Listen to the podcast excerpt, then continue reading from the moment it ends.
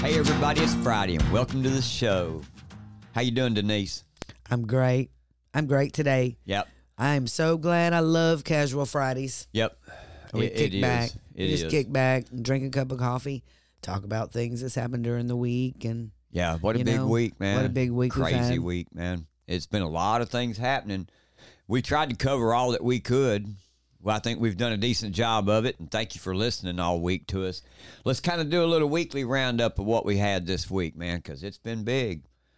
First thing and most important thing in our book is that once again, Donald Trump is showing everybody that he is the nominee for the Republican Party this year. yes, he has. Donald Trump wins the Virgin Islands and Nevada caucuses. The New York Times called the race for Trump with a jaw dropping 97.6% of the vote, with just 1% of precincts reporting. and and that was early, early too, man, with just one percent. But then what? Decision Desk was one that that called it at ninety nine point three percent. Yes. Yeah, He's on to South Carolina now. that's important too. Yeah, I wonder how many times he's got to just go in here and annihilate people before they go, okay. Yeah, before Nikki finally says, "Hey, I'm Yeah. done."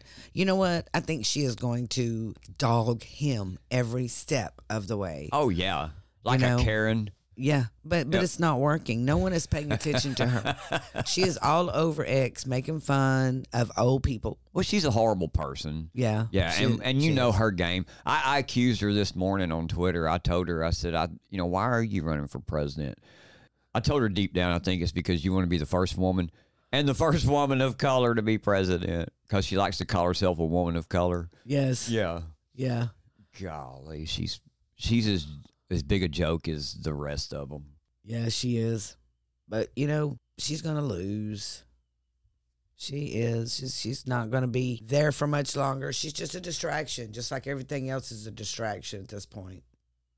And speaking of distractions, what do y'all think about this disastrous border bill that we had talked about on Monday, where we started the week?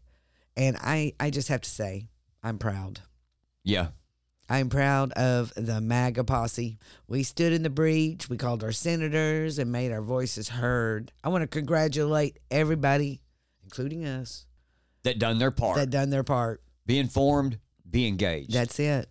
That's what we do. And, you know, they're finally listening because that border bill would have devastated the United States. yes, it would have. And Schumer keeps coming out and saying it's bipartisan. This is what they're going to run on. Just going to let you know they're going to run on the Republicans shot down The- a bipartisan bill for the border. They already started running on it. So we need Yep. to keep our keep our voices loud about this because they're going to try to they're going to try to cram it through somewhere in something, whether it be an omnibus or something. So let's just keep our ears to the to the grind and call if we need. That's what we do. That's the only way they understand how serious we are. Yeah. Yep. Hey, and, and we're just rolling along here with our recap. So that was Monday. Well, Monday afternoon, we went to a meet and greet in Nacogdoches, Texas, at the Fredonia Hotel and Convention Center. Uh, it was a meet and greet for our Governor Greg Abbott, who was endorsing a candidate for District 11, which was Joanne Shofner. She's running against Travis Clardy up there in District 11. Uh, big election there, especially where school choice is concerned. Yeah, that's a really big thing on the ballot this year in Texas. So if you're interested in school choice, vote for Joanne Shofner Yep. because she is going to help us get that. And what was it Wednesday? I guess it was Wednesday. We focused on the RNC and Ronna McDaniel, all the drama with her. President Trump had came out with a statement saying that that she was going to be stepping down, and then not only her, but I mean Jesse Watters reported it. A couple others that got out in the news that she was going to be leaving, along with her, um, the one under her, Mike Whatley. Mike Whatley. That, you know, he was going to be resigning, and she was going to be leaving. And then 48 hours later, she come out with a statement saying she isn't. So we still don't know anything about that. right? She said something about no decision will be made till after South Carolina. So everything is is basing it on South Carolina. Yeah. Okay, so what I don't understand is why they keep saying South Carolina.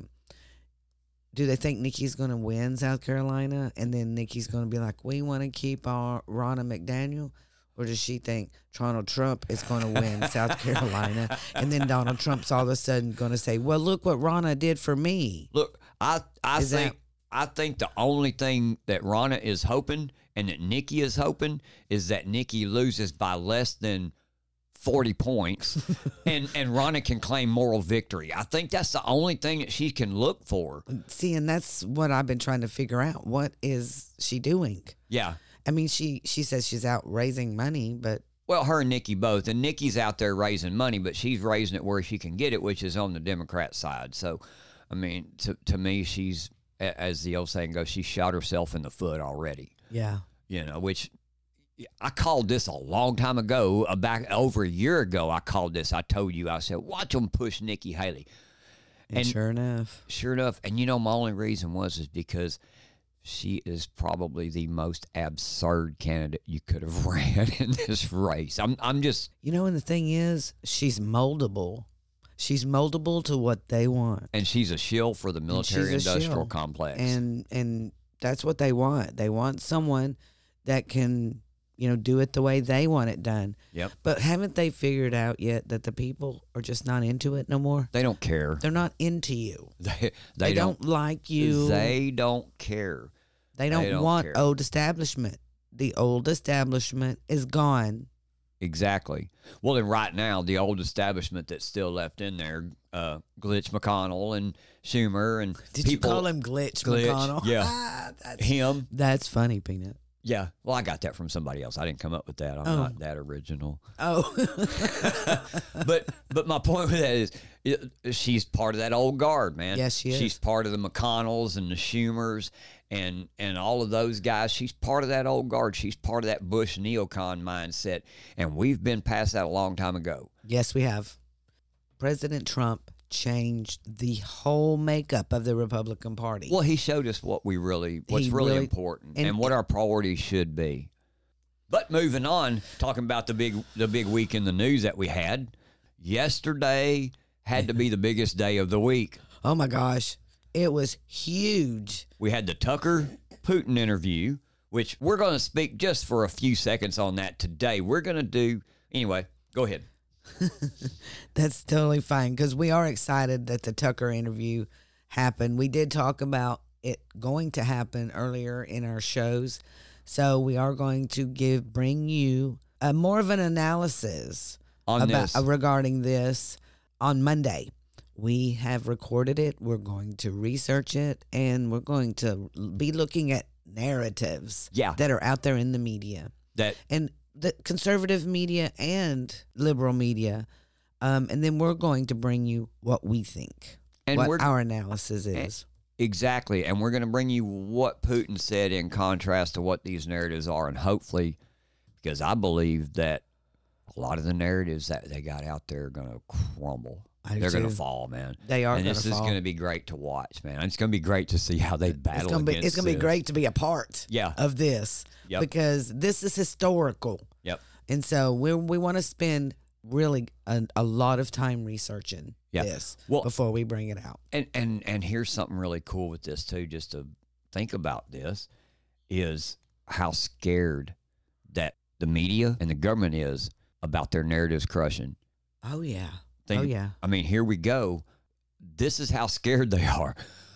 In my opinion, what I seen happen last yesterday afternoon when they put Biden out there on stage, the statement that he gave yesterday and the actions that he showed shows us that they're willing to throw him out there now, throw him under the bus, and Well, I wonder sometimes if it's throw him under the bus or try to upstage President Trump. good point. I mean, Joe Biden is always he always does this. Anything President Trump is in the news because there was one more thing I wanted to mention that was happening yesterday that we did not talk about, and that was the Supreme Court.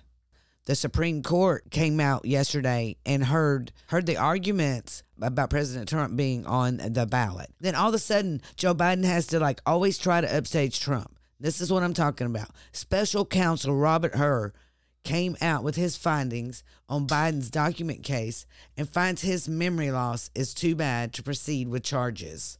Hey, Don't believe me? It's right here in this filing. I'm going to read it to you.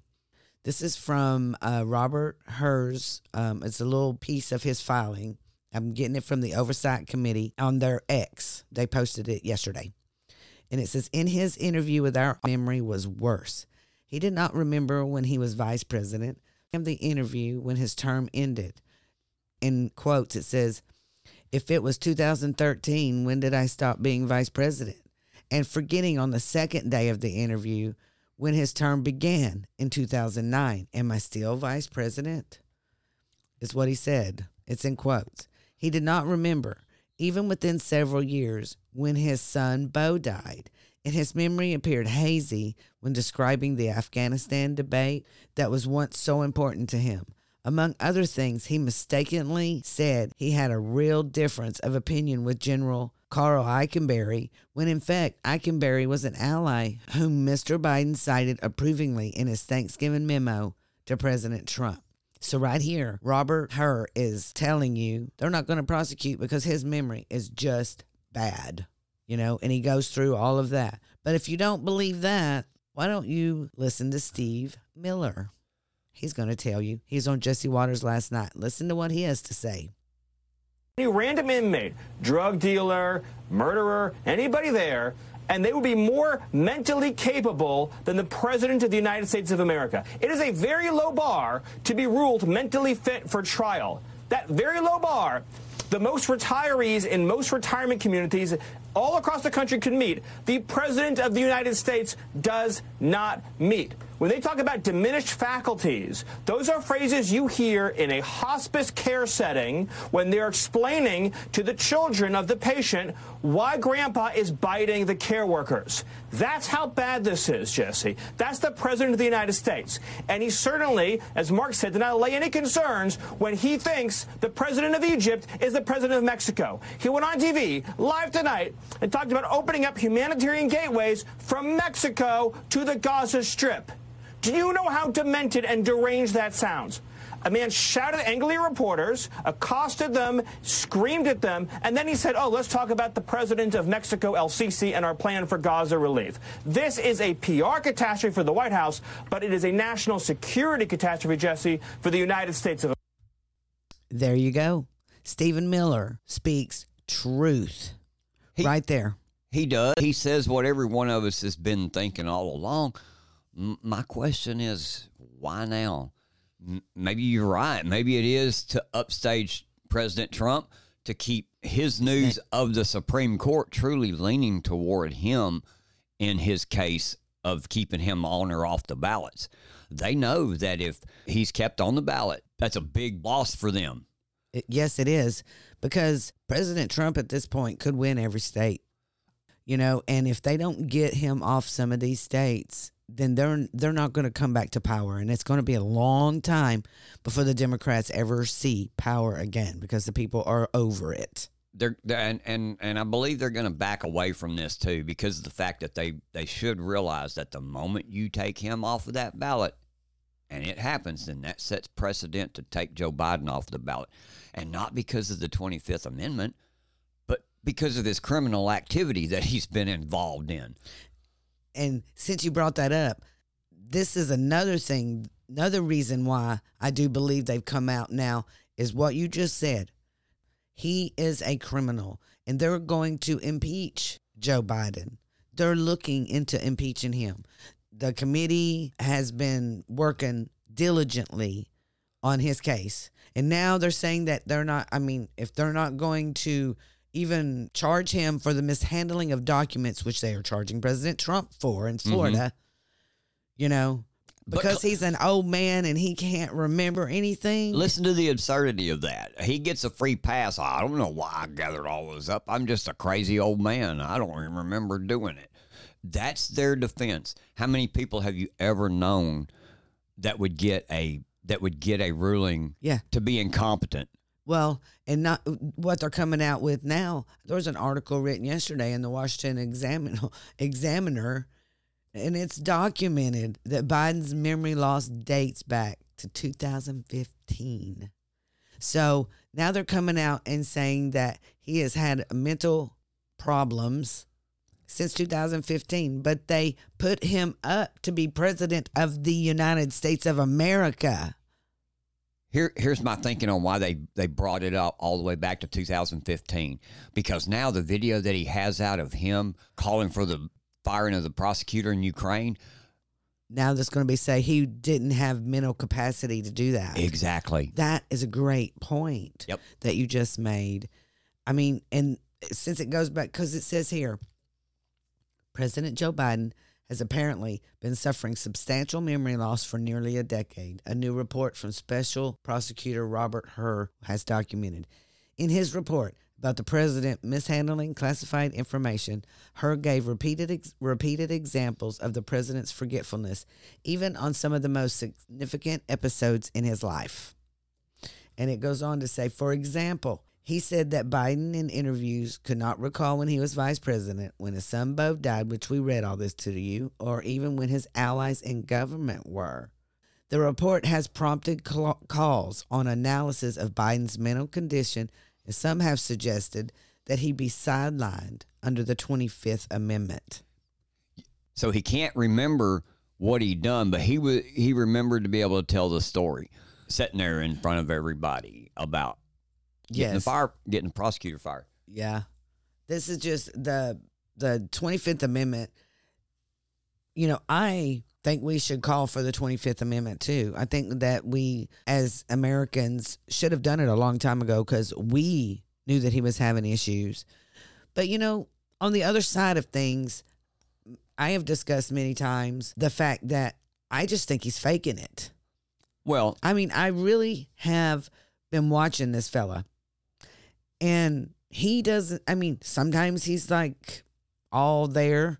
And sometimes all of a sudden he's an angry, old, demented man. But it comes at a time when they want to change a narrative. Right. Okay, and that was kind of my point too. Why I I see this and I see what they're doing. I here's kind of my thinking on it. I think the Twenty Fifth Amendment using it right now ain't a good strategy because Well, look, I mean, there isn't very much time left in his. exactly, exactly. So if I'm the Republican side and we start voting the Twenty Fifth Amendment him or we start voting to impeach him now, guess what I do? I 180 on you and go, no, we're going to keep him in there now. You guys got to deal with him. You've had him this long, you keep him. Yeah. Well, there's already rumors that he is going to end up not running, and they haven't had a primary so far. See, no one's primary Joe Biden. They haven't allowed it. They haven't allowed a primary. So there's going to be nobody to go up against whoever they bring forward. Yeah. So if they bring Kamala Harris forward, she's going to go and they're going to do the exact same thing they did with Biden. They're going to hide her in the basement. She's going to be running for president and she's going to be the all end of everything. The I And they're am going and they'll create chaos and bring mm-hmm. back mail-in votes Yep. and they'll steal the election just like they did 4 years ago. Right. They have a plan. This is a plan that they are, and they want us to bring up the 25th Amendment. Yeah. They I, I believe that they want us to. that's kind of where I was going with that earlier. Is is if you know if if I'm Mike Johnson, I'm calling for every Republican to vote against 25th Amendment in him, if amendmenting is a word. well, let's move on. Let's see here. What do we have next?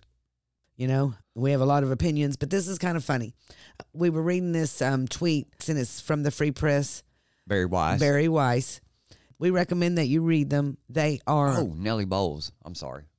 Well, yeah, it's it's it's from the Nellie Bowles um, newsletter, the Yep. TGIF newsletter, and it says in quotes, she says, "When I was pregnant, I forgot words all the time. I threw the dog's leashes in the garbage and put my phone in the fridge, but I was not president, and I'm afraid Joe Biden is not pregnant."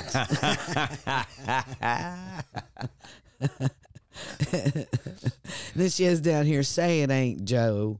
Say Yeah. it ain't." They're, you know, the, the Democrat Party is so scared right now. and they understand the the the bad spot that they're in, that they're willing to take this guy, not give him his meds yesterday, wait till the sundowners kick in, throw him out there in front of in, a, in front of a microphone for all the world to see, and let him just stumble and fail. Man, that's yeah, we got a little I mean- clip mm. too of Joe Biden, and it's very small, but it tells you exactly.